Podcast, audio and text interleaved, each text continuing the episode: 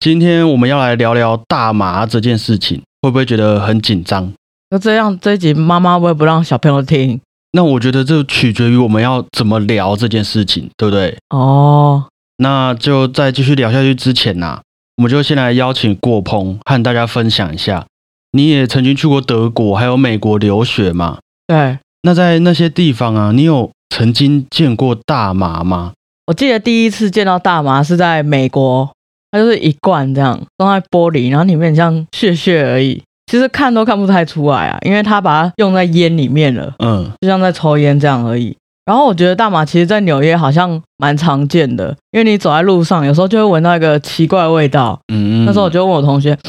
这是什么味道？他就说，哦，有人在抽大麻。然后我想说，哈，这样不会被抓吗？他们就蛮习以为常的。那你在出国之后接触到那些人们之后，有给你对大麻这个东西有什么改观，或是加深你一些理解的地方吗？我觉得跟想象中其实没有差太多，就是在台湾还没看到大麻之前的想象。哦，就是说，哎，吸大麻之后会怎么样啊？会导致什么啊？对对对，然后我觉得我没有改观太多，原因是大家好像还是一样用在就是 happy 的上面而已。就是那个光谱上面是都是偏那一类的啦，对啊，对啊，比较没有说，哎，原来这个东西是那么神圣的的那种感觉。对，哦，OK，感谢你的分享啊。在前几天呢、我看到几篇新闻在写说，继美国、加拿大还有泰国之后，你曾经留学的那个德国也准备要踏上大麻合法化的国家之一了。哦，那虽然大麻在台湾是被列为二级毒品，跟安非他命还有摇头丸那些是同一级的，不过这几年还是随着国际间的交流啊，关于大麻的各种活动也在台湾变得越来越多。当然，我们不是什么评论时事的节目啦，只不过这个大麻呀，我们眼中的毒品会造成脱序行为的药物，其实在很多地方都是和创作者、音乐家的生活是紧紧的连接在一起的。没错。那我们今天就稍微的来聊聊这件事情哈。大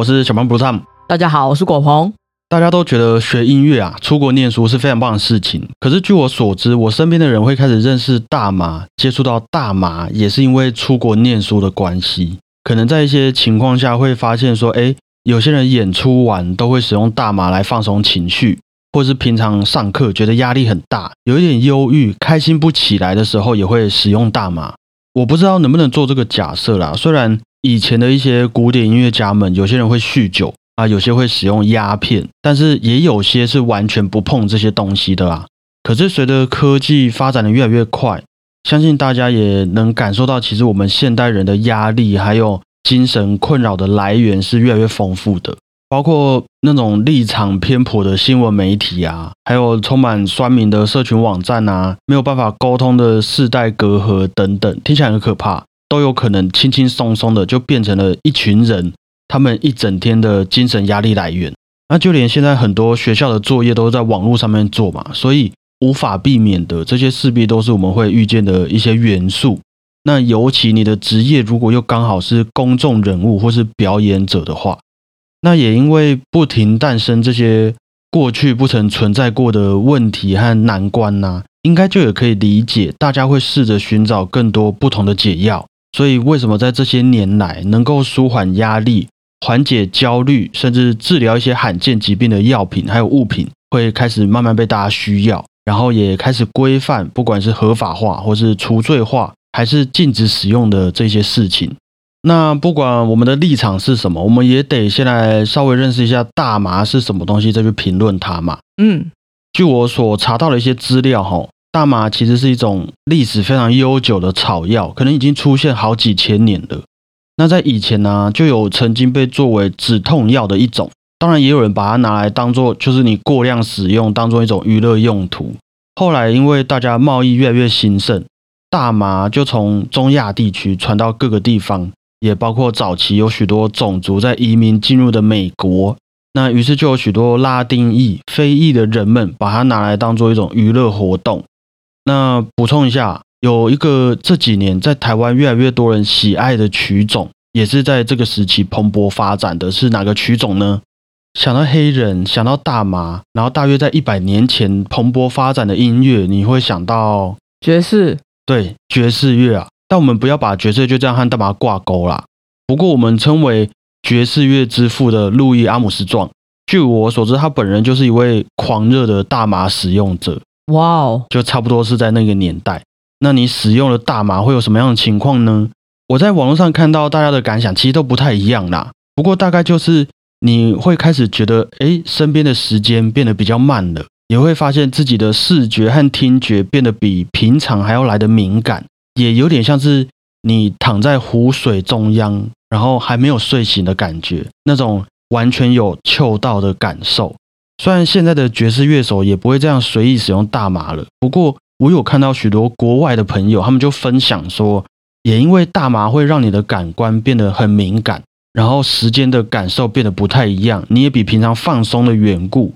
其实不管你是在这个时刻去欣赏古典音乐、歌剧啊，或是你就开始即兴创作爵士乐好了，也都能听见更多音乐中的细节，然后让你能在音乐中达到一种。更放松、更疏解压力的效果，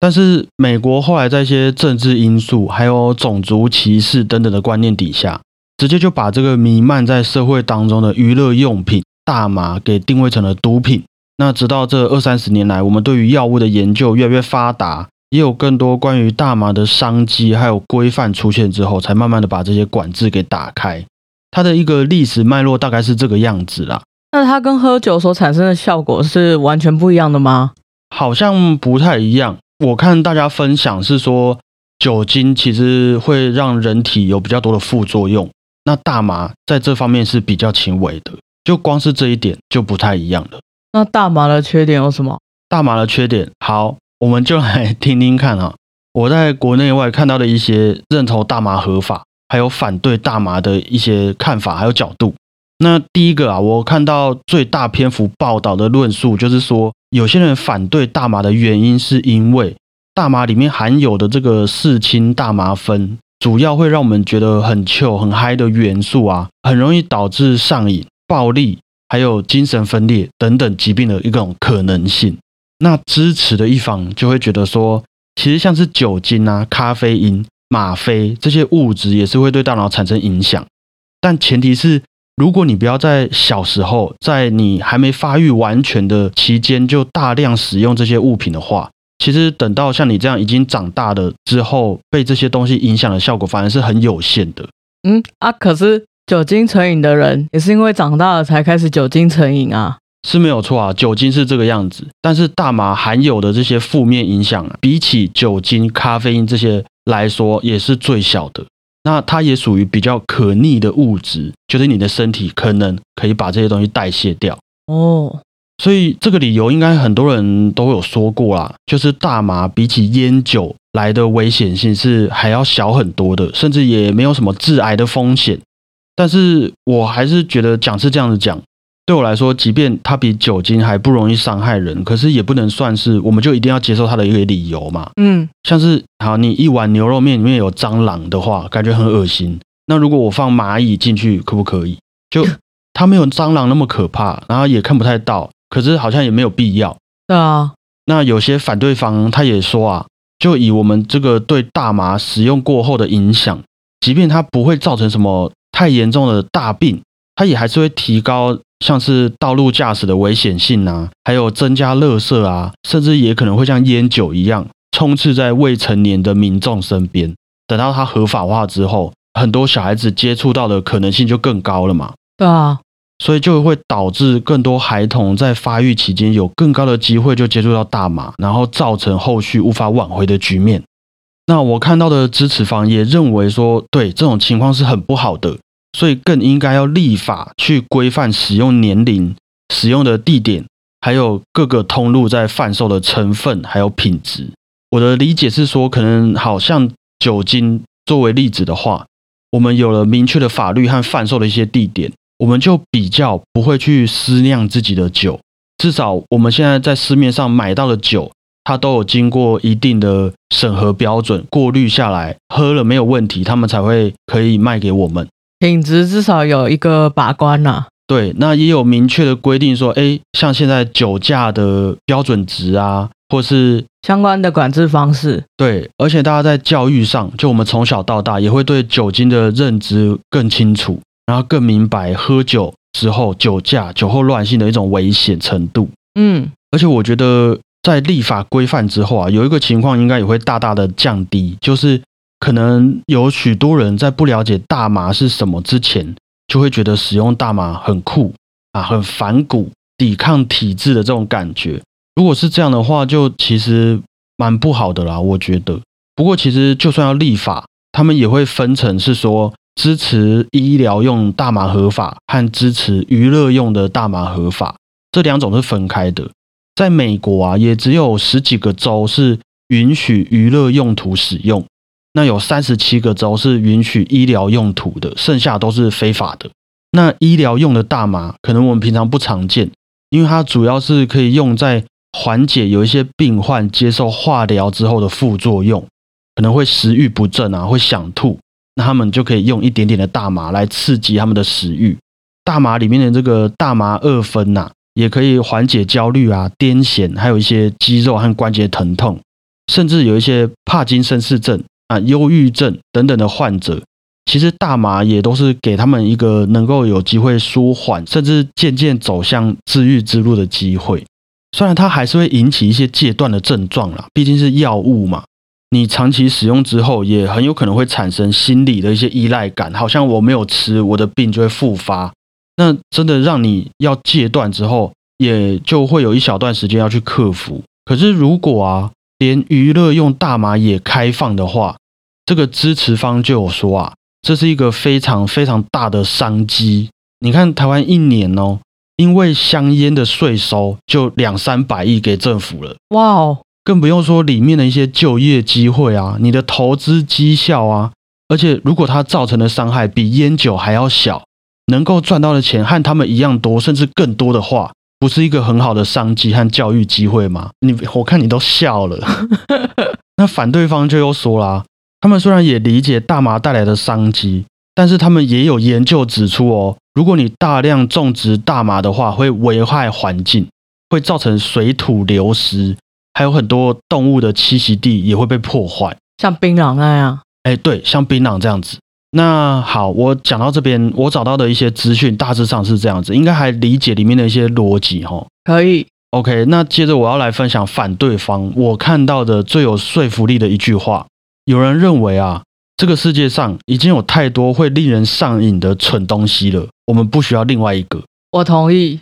那支持方也出现让我最感动的一句话：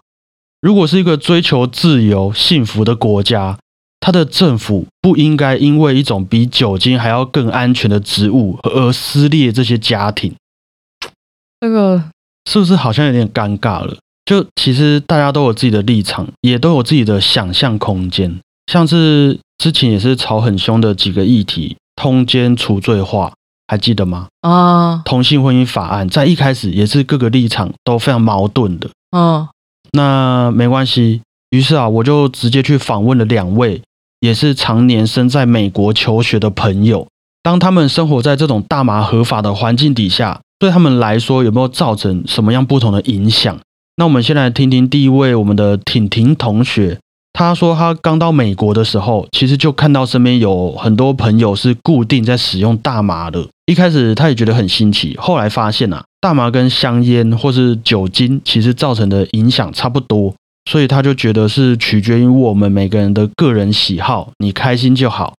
另外一位美美同学，他和我们分享说，他待在美国的这六年当中啊，因为他理解自己的身体状况，觉得不适合，所以即便人家邀请他使用大麻，他也绝对不会去用的。但是的确，很多人生活压力很大，我们没办法去站在其他人的角度评论人家是草莓族还是抗压性太低。那这些人呢，他们也会选择依靠大麻来抒发情绪。那尽管如此啊，还是会有分成医疗使用和快乐的使用。就像我们刚刚说的，毕竟就连美国的有一些州都还是会管制大麻，所以那管制大麻，他们一定也会有相对的考量才会做这个措施。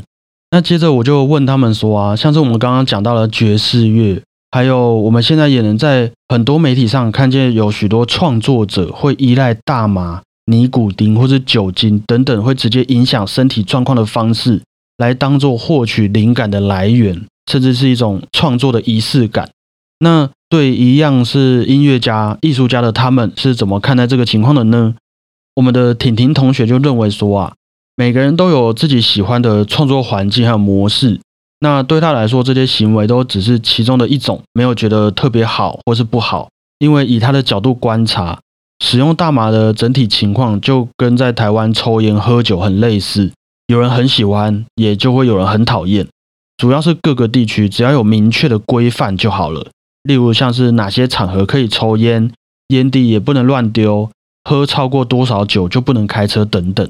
只要在一定尊重彼此的范围内使用。不伤害自己还有他人的状况底下，婷婷觉得都是可以的啦。那另外一位美美同学在这方面的立场也是很类似的，觉得是每个人的自由。可是他觉得比较需要去提到的是，如果有人会把大麻、尼古丁这些东西和创作艺术混为一谈的话，就好像没有那么必要了。毕竟我们也知道，不是每个厉害的音乐家、艺术家都需要依赖这些物品。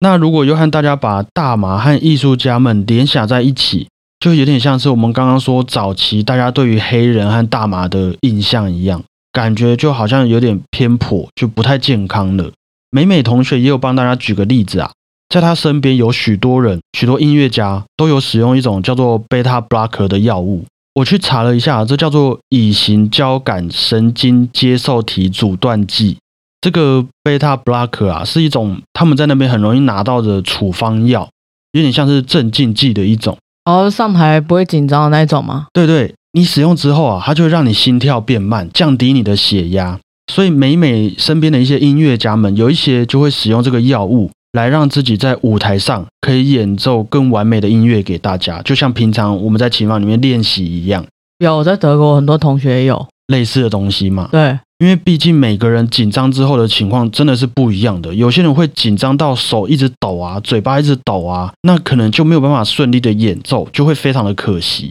不过毕竟也是一种药物，你长期使用下来，可能对这些药物的依赖性也会越来越大。就当做是一个音乐家们还有药品的其中一个例子，提供给大家了。那我们就感谢婷婷和美美这两位同学的分享，谢谢婷婷跟美美。我在网络上，我看见很多人会认为说啊，其实像是日本的黑帮问题、美国的枪支、大麻的问题，他们都是因为事情已经失控了，没有办法阻止之后，才只好把它加上法条去控制的。就太多人喝酒了啦，所以我只好设立了一个关于酒的法案。可是既然我们台湾本身就没有这种情况，我们也有力量去控制的话，我们就应该更努力的去避免这些东西在我们这个社会中流动。但是以我们生活圈的角度去出发的话，我的立场啊，包括我跟果鹏，其实真的都是到了国外才认识大麻，然后才开始决定说我们要怎么去面对它的。一开始看见那个东西，可能是因为好奇比较多吧。毕竟在台湾是一个被禁止的那种违禁品嘛。对啊，是啊。那像有些人可能就会因为台湾是把大麻列为毒品，所以他们出国之后也会哎。很坚决的反对大麻，那也有些人会因为台湾把大麻列为毒品，他们出国之后发现，哎，好像没有那么严重，那加上只有在国外才能使用的这个诱因，所以开始尝试大麻。我身边就有这种例子，而且我还有听过有些人会觉得说，可能因为国外的流行文化或者我们媒体的一些影响，他们会认为有使用大麻的艺术家和其他创作者是不同世界的。甚至可能会觉得他们是更充满艺术气息、更酷的一些艺术家。就时不时和朋友聊天的时候，偶尔还会听见这种对我来说是一个很刻板印象的言论啊，所以我才会觉得，与其一直把大麻放上一种朦胧的美啊，真的不如让我们理性一点的去理解这个东西。那知道它一点都不酷，也不会让你变得更有艺术气息之后。再去理解它的医疗用途啊、娱乐用途，还有背后的商机，大家反对它的理由，我们也才能更